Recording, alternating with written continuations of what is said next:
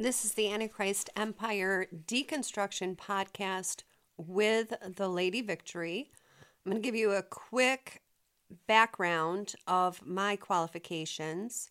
Personally, I am a born again believer who was born again in a face to face salvation in which I was taken to heaven to see the Lord as a very small child. And I saw the Lord face to face in full revelatory power, full immersive glory, and full manifest power. So I was 100% fully in the Spirit, in full power. And so that is the most powerful apostolic born again experience that a believer can have. Additionally, because I was called to minister the full stature move and set in office for that purpose, and given that level born again experience for that endowment of power, I was called to systematic theology to learn directly at the feet of the Lord, reading the Bible for myself as a primary preparation calling. So I have read the Bible literally thousands of times, cover to cover, since youth.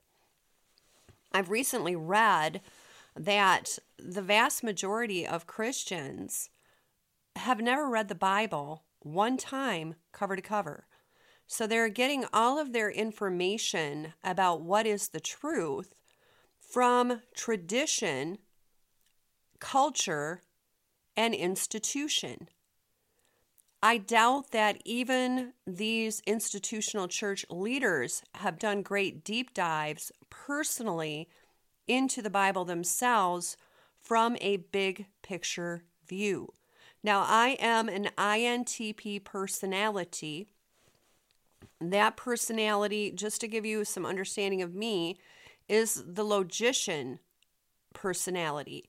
It's the most logically based personality there is an INTP personality, we have a great focus on logic and we detect discrepancies. We can catch lies. We can catch inconsistencies. And we also build frameworks and our experts, you know, just as the personality type. And you can look that up and, and check that out for yourself. Briggs Meyer personality types but we look to see the big picture. so I have built the schematic of the big picture view the what i'm bringing to the church at this time through my podcast is understanding about the big picture view of systematic theology that shows that the bible is corrupt there are multitudes of books in the Bible that are not the born again Christian faith. They instead are the Babylonian, ancient Roman religion correlated to Constantine. So that religion does not worship the same Lord, it does not worship the same God and Creator. And you're seeing on your screen how I've split things up. The most primary things are the creation account. What I'm going to be showing, and I'm just giving you the big picture right now, is that Genesis 1 was written by a completely different, different author than Genesis 2 and 3. One author wrote Genesis 1, a second author wrote Genesis 2 and 3 together as one story. These two different authors wrote completely different accounts of creation. I'll give you a quick for example. In Genesis 1, male and female are created at the same time from the same ground from one word spoken by the true God the Creator. And they were brought forth instantaneously at the same time. So they had a fully equal creation created from the earth by the word spoken in Genesis 1 26 through 28. So that is a fully egalitarian account. Male and female were created fully equally, given the same dominion. They were created equally as equal children of God, and each owned their own body. That's a very primary in understanding who we are today. But when we go to Genesis 2, it's a completely different creation account. The, the entire creation account takes place in one day. It is not a six day creation, it's a separate account. It does not give details of the Genesis 1 account. It's a fully contradictory second creation account. It is Gnostic, it is Babylonian. It is not God the Creator. It is not the God and King of Israel in Genesis 2 and 3. I have two books that are written on that subject so far. And my books are available at Barnes and Nobles, and I'll be putting links to where you can buy those books because I'm showing very clearly that Genesis 2 and 3 are a literal Pandora account of the ancient civilizations that worship Lucifer. So the God and creator in Genesis 2 and 3 is not the God and King of Israel, but it is Lucifer. That is a Pandora account. And that account, typical with all ancient civilizations, they all kind of tell the same story. Man is created first, woman is created after man, and woman is the cause of all trouble. So instead of the two being created at the same time by the word spoken in Genesis 1 corresponding with John 1, in which all things were made by the Word, and without him was not anything made. And we have a completely different creation story that is just nothing more than ancient civilization Pandora accounts. So they were not created by the word spoken from the ground at the same time, but rather these two were created at different times. The man was created first, and the woman was created from man's rib.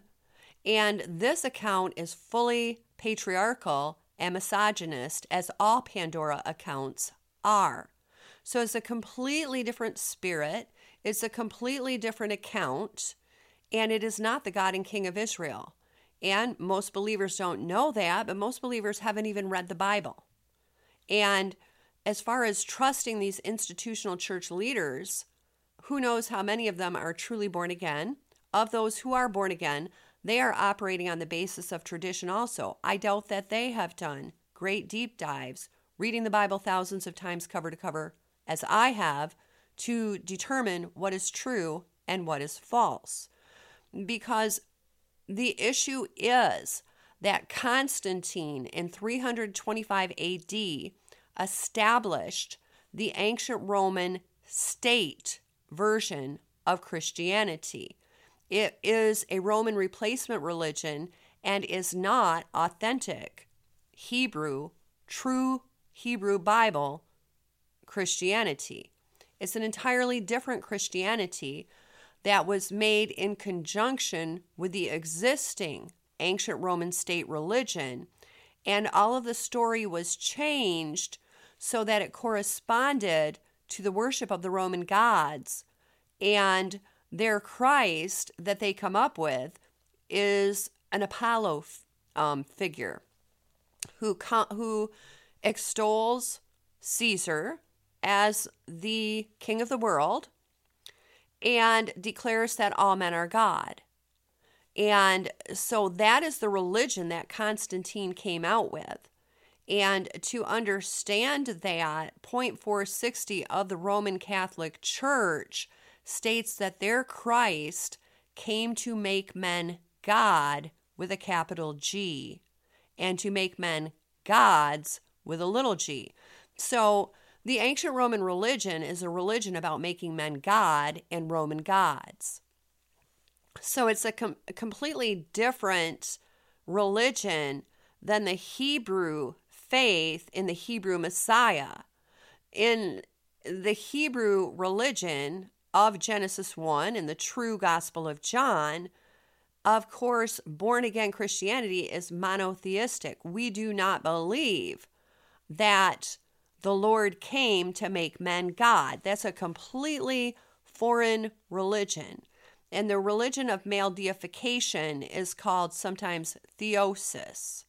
So, what I'm going to show you is that this theosis religion of ancient Rome and Babylon, of the deification of men, has been placed in the Bible.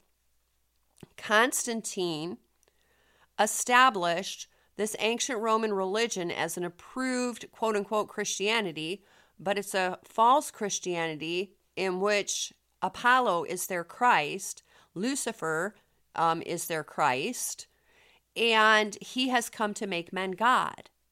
So that is not what a born again Christian believes. It's it's a fully opposite foreign religion of Babylon and ancient Rome and this polytheistic religion of male deification that just becomes a Christ consciousness religion. It, it very much correlates to New Age, and these are the things we're going to be doing deep dives on. So, the, the Bible was created for ancient Rome. Um, ancient Rome added their own books the Bible was canonized. The Bible that we have right now was canonized in 382 AD under a different Caesar, um, you know, nearly 60 years later. And the Pope was called Pope Damasus. So that is where the Bible came from. We originally, in the authorized King James Version, had 15 additional books in there called the Apocrypha. Those were removed eventually. Um, but it took 274 years for those books to be removed. So now we have the remaining books that are in the modern Bible that the Protestant church accepts as scripture. And these 15 books of the Apocrypha are not the only Gnostic books that were placed by Rome into the modern Bible when Rome canonized, ancient Rome under the Caesars, canonized their Bible in 382 AD. They added a myriad of their own books that set forth this religion of the ancient Roman Empire Roman laws, Roman philosophy, Roman religion. And this religion is a religion of male deification. This is where male headship comes from. The foundation of this male deification religion is in the Pandora Luciferian parabolic fable of Genesis 2 and 3. So ancient Rome built books of their own quote unquote New Testament, and their foundation was a creation account in Genesis 2 and 3 that is a Gnostic Luciferian forgery.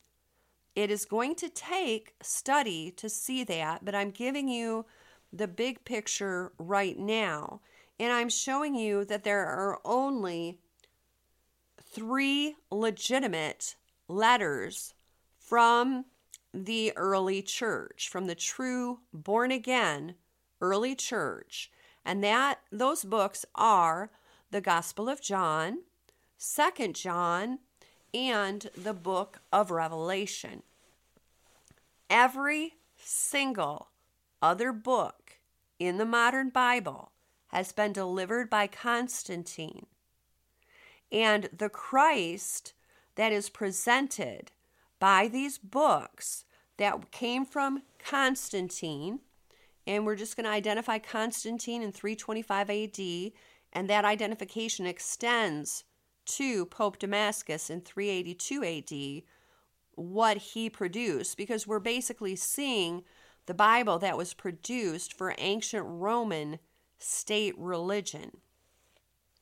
Every single one of these books was forged to generate a false ancient Roman religion and a made up history. I have one book that is completed, and it's the first one in my book series. The name of my book series is Yeshua I Know, Paul I Don't Know. The first book in the series is Big Bad Wolves Hiding Under Bible Covers. And I show in that book that Matthew, Mark, and Luke are all false gospels.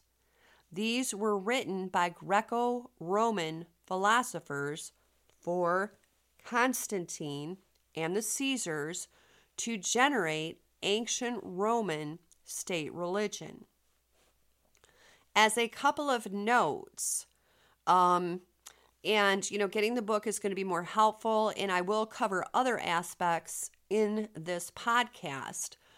But in Matthew, Mark, and Luke, those are called the synoptic gospels. They are all grouped together, and the Gospel of John is held distinct from them. Matthew, Mark, and Luke are called the synoptic gospels because they are all told from the same view, um, from the same vision. That's what synoptic means the optic, the vision, the SYN, sin, same. So, same vision, same optics, same view. The Synoptic Gospels. The Synoptic Gospels have a forgery problem that Bible scholars will show you, and I do show you in my book a quick overview of it, that they have literally plagiarized one another. They are copies of each other. They're not one of them is a distinct original work separate from the other.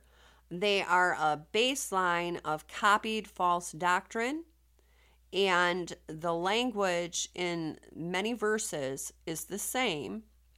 And it's, it's readily shown that they were copied one from another and they're basic forgeries of each other.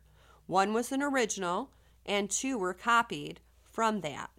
In these synoptic gospels, all three of these promote Caesar. So you can see that they are written for ancient Rome on that level. Um, in the Gospel of John, which is the only authentic true gospel of the true early church, John the Beloved never extols Caesar, never gives room for Caesar to be worshiped as God. But in the Synoptic Gospels, everyone is probably familiar with that saying, render unto Caesar that which is Caesar's, and render unto God that which is God's. And people interpret that their own way. However, the statement that is made is legitimating paying tribute to Caesar. And in ancient Rome, when you paid tribute to Caesar, it was a quote unquote God tax. The coin showed and stated that Caesar is God. And by paying the tribute tax with the tribute coin, it was a way to declare and worship Caesar as God. So the false Christ in Matthew, Mark, and Luke falsely legitimates paying tribute to Caesar. And so that teaching is a real blatant teaching showing the Romanism of the ancient Roman state religion. It, you're basically reading propaganda that was written by Greco Roman philosophers to generate a false Christ who would legitimate Caesar. Caesar was worshiped as God by Roman citizens. Rome was a theocratic nation that worshiped the Roman gods, and Julius Caesar was the revival of a man claiming to be a Roman god in the flesh. So Caesar claimed to be God, a Roman God, and God the Son. he claimed to be Christ. And Caesar was the first one who started making these claims. And eventually, after his death, the Roman Senate passed a law that declared a proclamation that declared Julius Caesar posthumously after his death to be a Roman god. So in Rome, a temple was established for the worship of Julius Caesar. Like, for example, in their worship of Diana and all of these other Roman gods, they added Julius Caesar as a demigod, as a Roman god in the flesh, a son of the gods, as a Roman god to be worshiped. Subsequent Caesars then also took upon themselves these titles that they were God, a Roman God, and a God the Son in the flesh. They were a Christ. And they called themselves the Savior of the world. They basically had all of the titles um, attributed to them through worship of the Roman gods that born again Christianity um, and worship of the Hebrew Messiah Yeshua attributes to the Lord. So basically, you have a competing messianic line of the Caesars competing with the Lord. But the Roman Caesars claim to be messianic through the worship of the Roman gods. And in the worship of the Roman gods, as we see, the Roman religion believed that men were God and were made God and became God and Roman gods. That is why point 460 of the Roman Catholic Catechism, the Vatican Catechism, states that their Christ came to make men God with a capital G and gods. They have a Roman Christ. They do not have the Hebrew Messiah Yeshua of the Gospel of John as their Christ. They have the Roman Christ that they made up as a parallel ancient Roman replacement religion. It's kind of like that statement if you can't beat them, join them sometimes what religions will do is if they cannot overthrow the Lord and his gospel in the Gospel of John, they will make up their own false gospels. And in their false gospels, they will bring in a false Christ who makes men God and gods. And there are many false Christs, there are many false religions out there, and many men have arisen stating a parallel false gospel. But the Gospel of John is the only authentic true gospel that truly features the Hebrew Messiah, Yeshua. And another thing about these three false synoptic gospels Matthew, Mark, and Luke is that they never state the true gospel of the born again church. That false Christ never says, Ye must be born again. You must be born again. He never tells anyone that the path to religious um, doctrine of eternal life is to be born again that born again gospel is distinct in the Gospel of John. And when this false Christ of Matthew, Mark, and Luke states that there is another way, a different way to eternal life, that is a false gospel. The false Christ in the synoptic gospels, Matthew, Mark, and Luke never tells anyone you must be born again. Instead, he states that people have to keep the law and that they have to give up everything they own.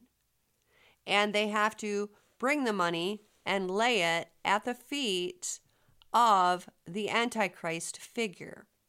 Well, that's very much a parallel of paying the God tax, paying tribute to Caesar. It's an economic salvation, and Roman citizens were required to pay this God tax. And occupied territories were required to pay this God tax. Because if people did not worship Julius Caesar's successors, the new Caesars that came into the position of Caesar worship that was established by Julius Caesar, then the Romans considered them in rebellion against Rome.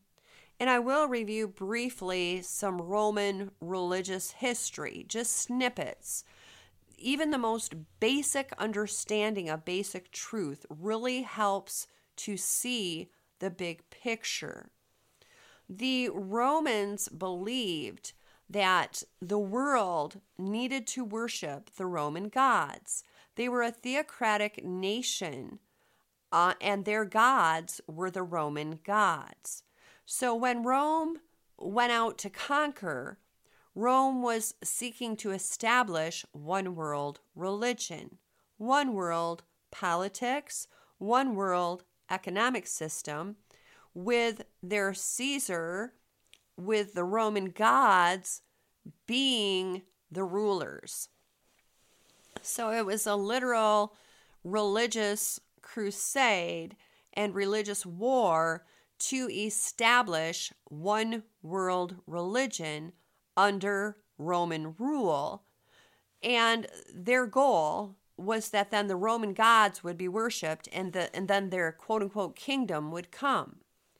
So they were a military conquest of forced joining the Roman religion. So they had they had a forced conversion through military conquest. And so it was that kind of a violent empire, that kind of a violent nation that had a religious war to gain world domination so that the Roman gods would be worshiped. So their full theocracy in the ancient Roman Empire. There was no separation of church and state. There was no freedom of religion. The Roman gods were the identity of the Roman nation. So, just like Israel worshiped the God and King of Israel, God the Creator, the Romans worshiped the Roman gods. Just like Israel was a theocracy where their entire nation was founded by the God and King of Israel, the Romans believed that their nation was founded by the Roman gods. And this is the history of the Roman founding of their nation. Um, Romulus and Remus were twin brothers who originally founded Rome, and I won't go into the story in great detail. I'm just doing an overview to give you a big picture view of what is happening with our modern Bible. But they stated that their father was the Roman god Mars, the Roman god of war. So even in the inception of Rome, that became the Roman Empire of Julius Caesar and beyond, at the inception, the male founders of Rome claimed to be Roman gods. And they began their nation with this conquest of war to establish the rule of the Roman gods worldwide. So, religious world domination, religious one world religion, one world politics, one world economy, everything that we think of when we think of this 666 beast state, this end time communist theocratic empire that was the Roman Empire. And the Roman Empire is not the only empire in world history uh, that had that kind of a view. Any nation that sought world domination in the ancient days had their own gods. And so all of them had a sense of religious justification in seeking world domination by war if they could get that powerful. Now, Israel did not. Israel was given the promised land, um, so they did not have a vision of world domination through war. They just had a vision of their own land. But other nations in world history have had a vision of world domination.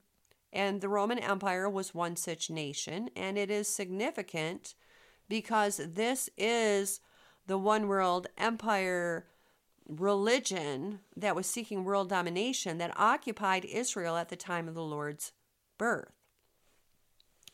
And so the Roman Empire is the empire which also crucified the Lord. So it is it is the established Antichrist empire. So the Roman Empire is a model of the larger Antichrist empire that existed in Babylon and in times prior to Rome's inception.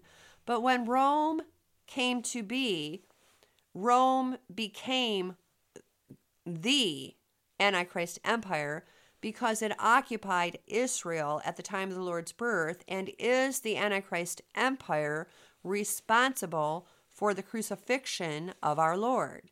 So the ancient Roman Empire is quote unquote the Antichrist empire, and all of its facets represent what we see in Revelation 13. So it is just the nature of the worship of these foreign gods that produces the Antichrist empire dynamic.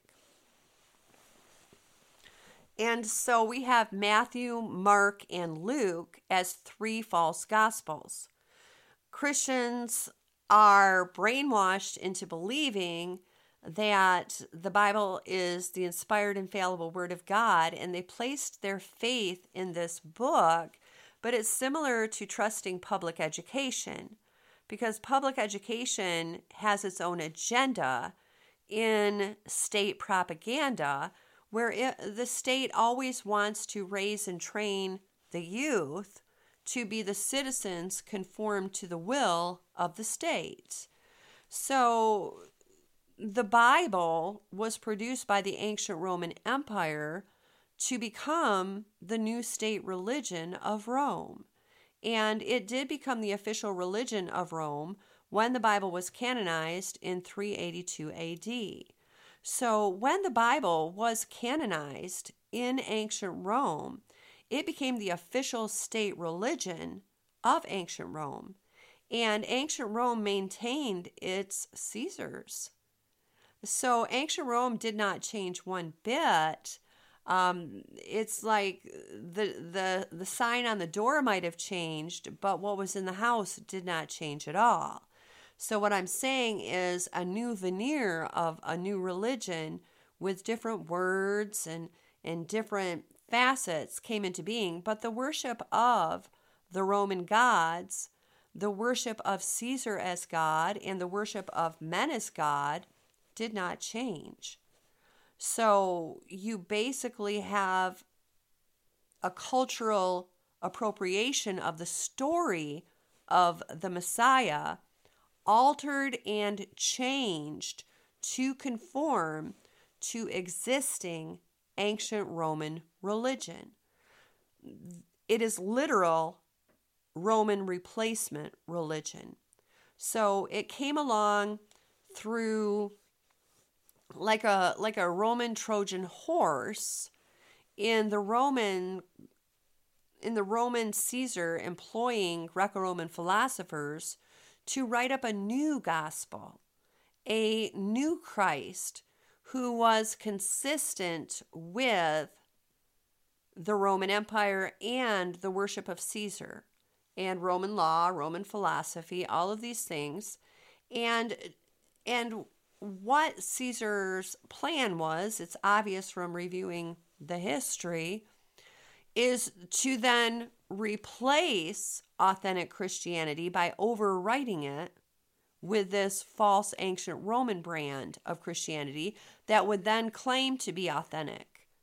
So that this Roman Christ, who is the person of Apollo or Lucifer, who comes to make men God, would be uh, in a parallel or in a saying, the only man left standing. That was the way for them to eliminate the true gospel by replacing it with a false gospel and then bringing this false gospel into world rule.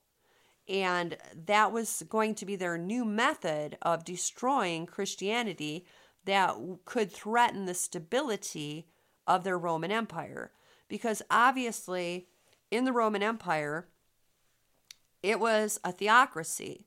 And if people left religious faith in the Roman gods and they left religious faith about Caesar being this special Roman god and this special ruler given to the Roman people by the Roman gods to bring their Roman religion worldwide, if that faith broke, if it was overpowered, then the Roman Empire would cease to exist. it was founded upon faith in the Roman gods. So the Caesars saw that they they couldn't really stomp out Christianity and Gnosticism had risen particularly in the second century. So Gnosticism had risen and there was organized infiltration and organization of the Roman Empire in producing an organized Gnostic false Christian religion with a false Gnostic Christ.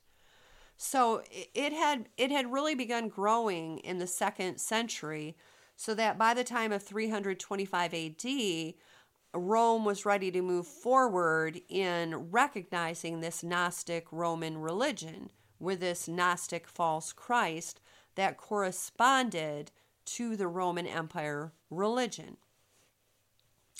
So, in history, there was the rise of this Gnostic religion that crested in 325 AD to become an approved ancient Roman religion. And of course, they needed to create and generate their own Bible. They had to codify their own false gospel, their own false apostolic teaching, and that way they could produce their religious Common Core education. So, what I'm saying to you is that most of the New Testament was written for ancient Rome, which is obvious because ancient Rome is the one who canonized it. Ancient Rome was not going to canonize authentic Christian faith. They were not going to authenticate the true gospel.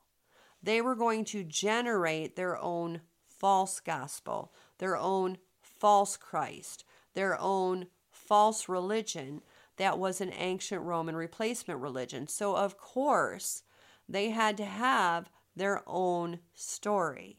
And they made up their own story. They made it up as they went along. So you have Matthew, Mark, and Luke, written by Greco Roman philosophers, produced to present a false Roman Christ whose message was render unto Caesar that which is Caesar's. so, you know, that is not the kingdom of God. In the Gospel of John, of course, the Lord came preaching, You must be born again. And he preached the kingdom that is truly from heaven. So, but a false Christ came saying, render unto Caesar that which is Caesar's, preaching the Roman Empire, preaching the kingdom of Rome. And there is no doctrine from heaven that authenticates or affirms Caesar in his office. Caesar, again, crucified the Lord and held all of these parallel titles of the Roman gods from a false religion. Anyone who really understands the first commandment knows that the God of Israel tells you not to even take up the name of a foreign God in your mouth. You are not to worship foreign gods. And so the God of Israel is not going to give any license to pay tribute to Caesar. So that's very much a clear tell that Matthew, Mark, and Luke are false gospels. And I give many other proofs in my book. And it's a short book, it's easy to read. Um, Big Bad Wolves Hiding Under Bible Covers, as I'm exposing these forgeries um, in the modern Bible that was delivered to us by the Roman Empire. Now, Luke, who has written a false gospel, which is one of the synoptic gospels, is also the author of Acts. So it becomes increasingly easy to see. The more that we see, the more we can see. Um, Acts is a false historiography of the early church. It is simply a pack of made up stories and it introduces us to the foundational false apostle of Rome, Saul Paul, who was born, he says, a Roman citizen. And Roman citizen, Rome again was a theocracy. If you were a Roman citizen, you were required to worship the Roman gods as, as your citizenship. It was a theocracy. Just like if you were a true Israelite in the days, um, you were required to worship the God and King of Israel. Israel is a theocracy. Rome was a theocracy. Um, there's a contradiction and a conflict in Saul Paul stating that he was born a Roman and is a Roman in good standing in the book of Acts. That automatically required him to worship the Roman gods and Caesar as God, which is a full contradiction to worshiping the God and King of Israel. Rome would allow people to worship their foreign gods. Um, so if Rome conquered Egypt, Rome would say, You can worship the Egyptian gods, but you must also, in addition to worshiping the Egyptian gods, worship the Roman gods too. So, because Rome was a polytheistic religion and worshiped many gods, they were not a, a, religion that would object to people worshiping other gods. As long as people agreed to also worship the Roman gods, Rome would accept them. Rome had no conflict with allowing people in lands that they conquered to continue to worship their national and territorial foreign gods. All Rome required was that you additionally worship their gods. And then they would say, okay, well, then you're brought into Rome because you're worshiping the Roman gods.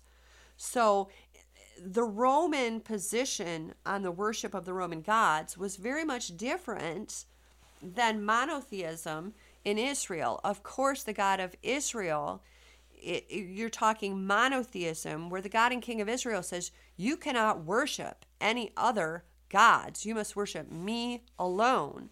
We have the first commandment from the God and King of Israel. This is monotheism. So, ancient Rome could not find any inroad into Israel because Israel worshiping the God and King of Israel in monotheism refused to worship the Roman gods. So, other nations that worshiped foreign gods could worship the gods of Rome in addition to their national gods. They didn't have a conflict with that. They were like, okay, well, sure, we can we can worship the Roman gods too. We, we, as long as we can worship our gods, we'll worship the Roman gods. So we'll worship all these gods together, and then we'll have peace with Rome, and we'll become, you know, we we we can get along with Rome because we'll worship their gods too. Well, Israel could not get along with Rome. Israel could not get along with Rome because Israel worships the God of Israel who gave us the first commandment. This is a monotheistic religion, and we do not worship foreign gods. So when you listen to Saul Paul, he's spinning the fable, the author of Acts and the author of Saul Paul's false epistles is spinning the fable that it was acceptable for Saul, Paul, to have Roman citizenship and to be an Israelite worshiper of the God and King of Israel. That's patently false. It's a lie and it's a deception. Rome was a theocracy. You did not have freedom of religion as a Roman citizen. You could not say to Caesar and the Roman authorities, Well, I want to be a Roman citizen. I just don't want to worship the Roman gods. That was not allowed because it's a theocracy. Being a citizen of Rome means that you worship the Roman gods. That's what it means. The church and state were combined as one, as a theocracy. So there's inherent contradiction in Saul Paul stating that, oh, sure, I'm a monotheistic worshiper of the God and King of Israel. I worship, you know, the Christian God. I worship the Hebrew Messiah Yeshua, who is the God and King of Israel.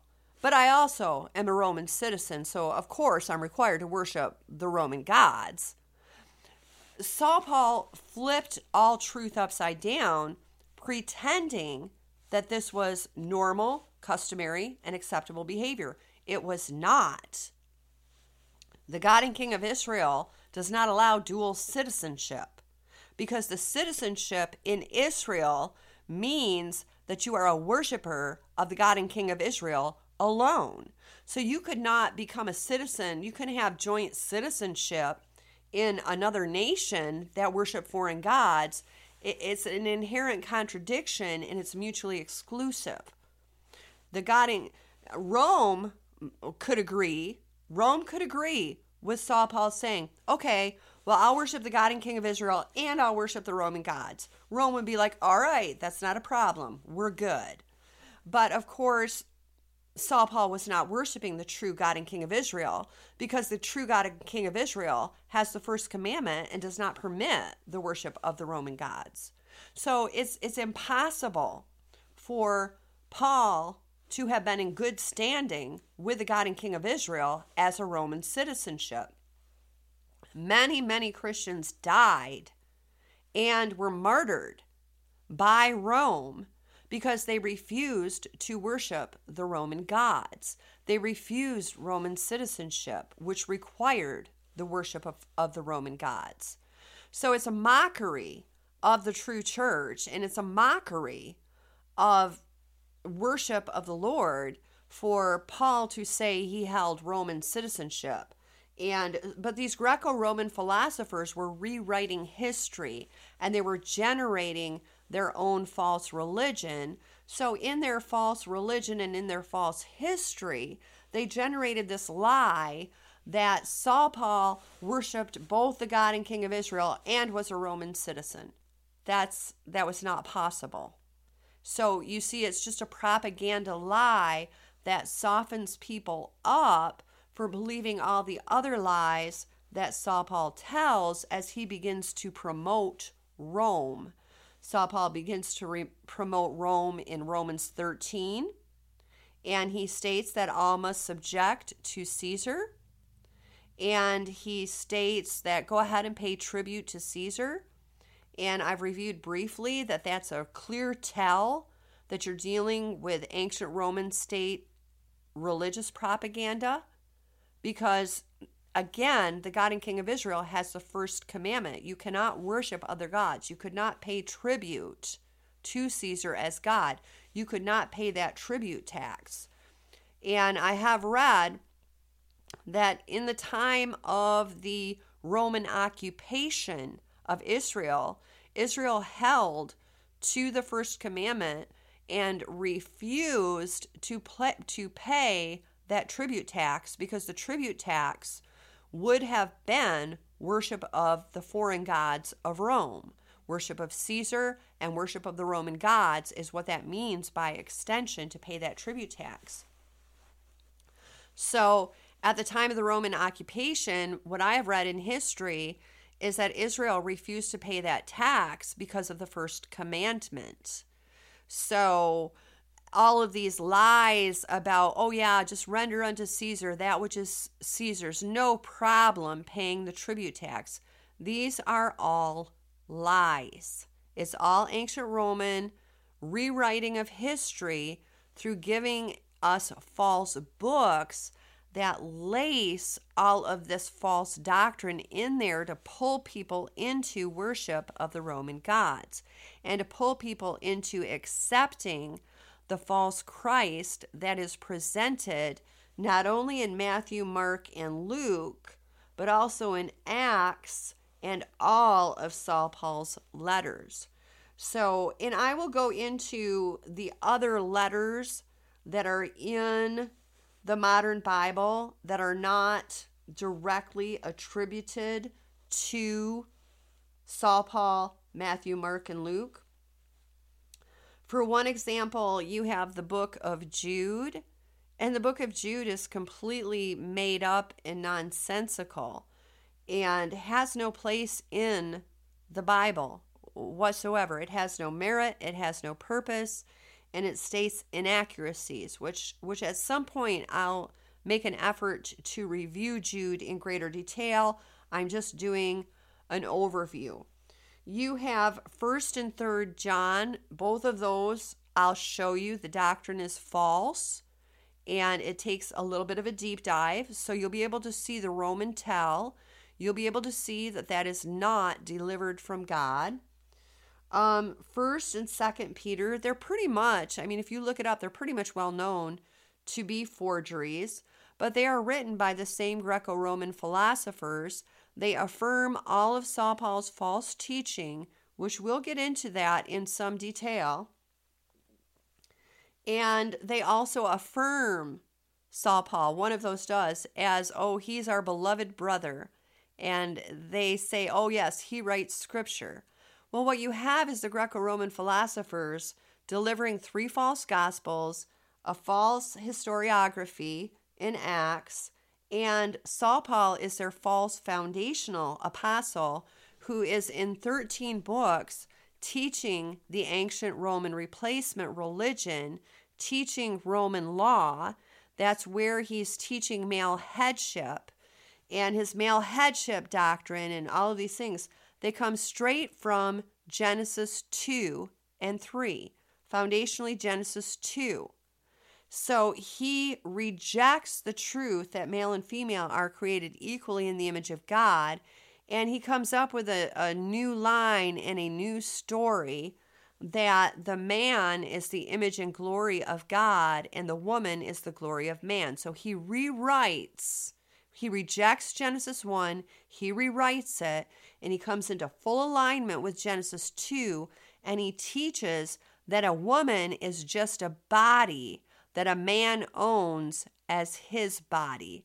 So he fully denies all truth that woman was created in the image of God in his systematic theology because he's teaching the deification of men.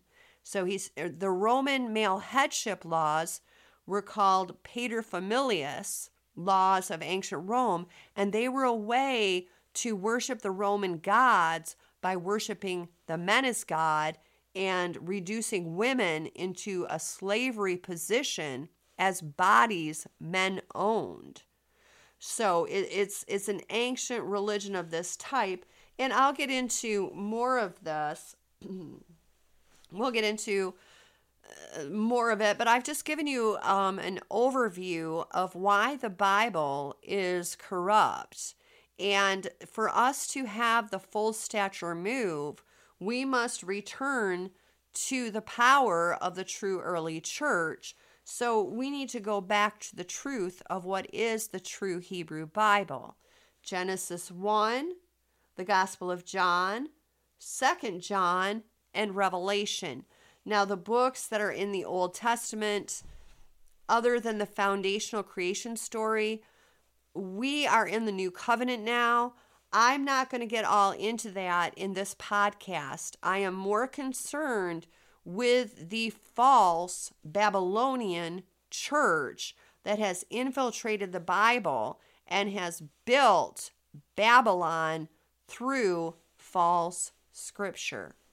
Now, you can go to my website at theladyvictory.com. It's very important to put the the in front because there's a different website out there that does not include that. My website is theladyvictory.com. I am very open in stating that I had this powerful apostolic salvation and I am here to minister the full stature move. And to minister the full stature move, we have to go back to the true gospel. And I'm going to be showing how miracle working power is released in the kingdom. I'm kind of saying we have to take out the Constantine trash. You cannot flood um, yourself with Antichrist teaching and conform to ancient Rome of Constantine and awaken the true apostolic miracle working power. And I am literally ministering the full stature move. Um, and the full stature move culminates in transfiguration. So I'm not at all shy about stating um, my personal commission um, that this is the full stature move. It is the transfiguration of the church. It is the prophesied arising of the Church of Philadelphia. It is the fulfillment of Revelation 12. And these are the realities. And so my ministry is going to move forward in cleaning up the biblical canon so that people can see the kingdom and enter the kingdom. That is how we restore apostolic miracle working power. And that is how we are going to experience the full stature move to go through the open door of transfiguration. And my personal born again experience is powerful enough that I'm endued to do that. So I'm beginning my ministry this year. And I just saw everything that happened last year, and the Lord called me to do my ministry. It's time.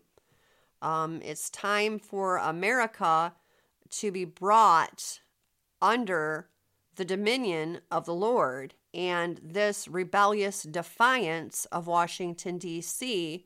to be ended. So, my books are available at Barnes and Nobles. You can go to my website. Um, you'll see links how to purchase my books. I'll put links below on that too. And you can give at my website. I'm going to be doing podcasts, possibly an hour a day, five days a week. God bless you.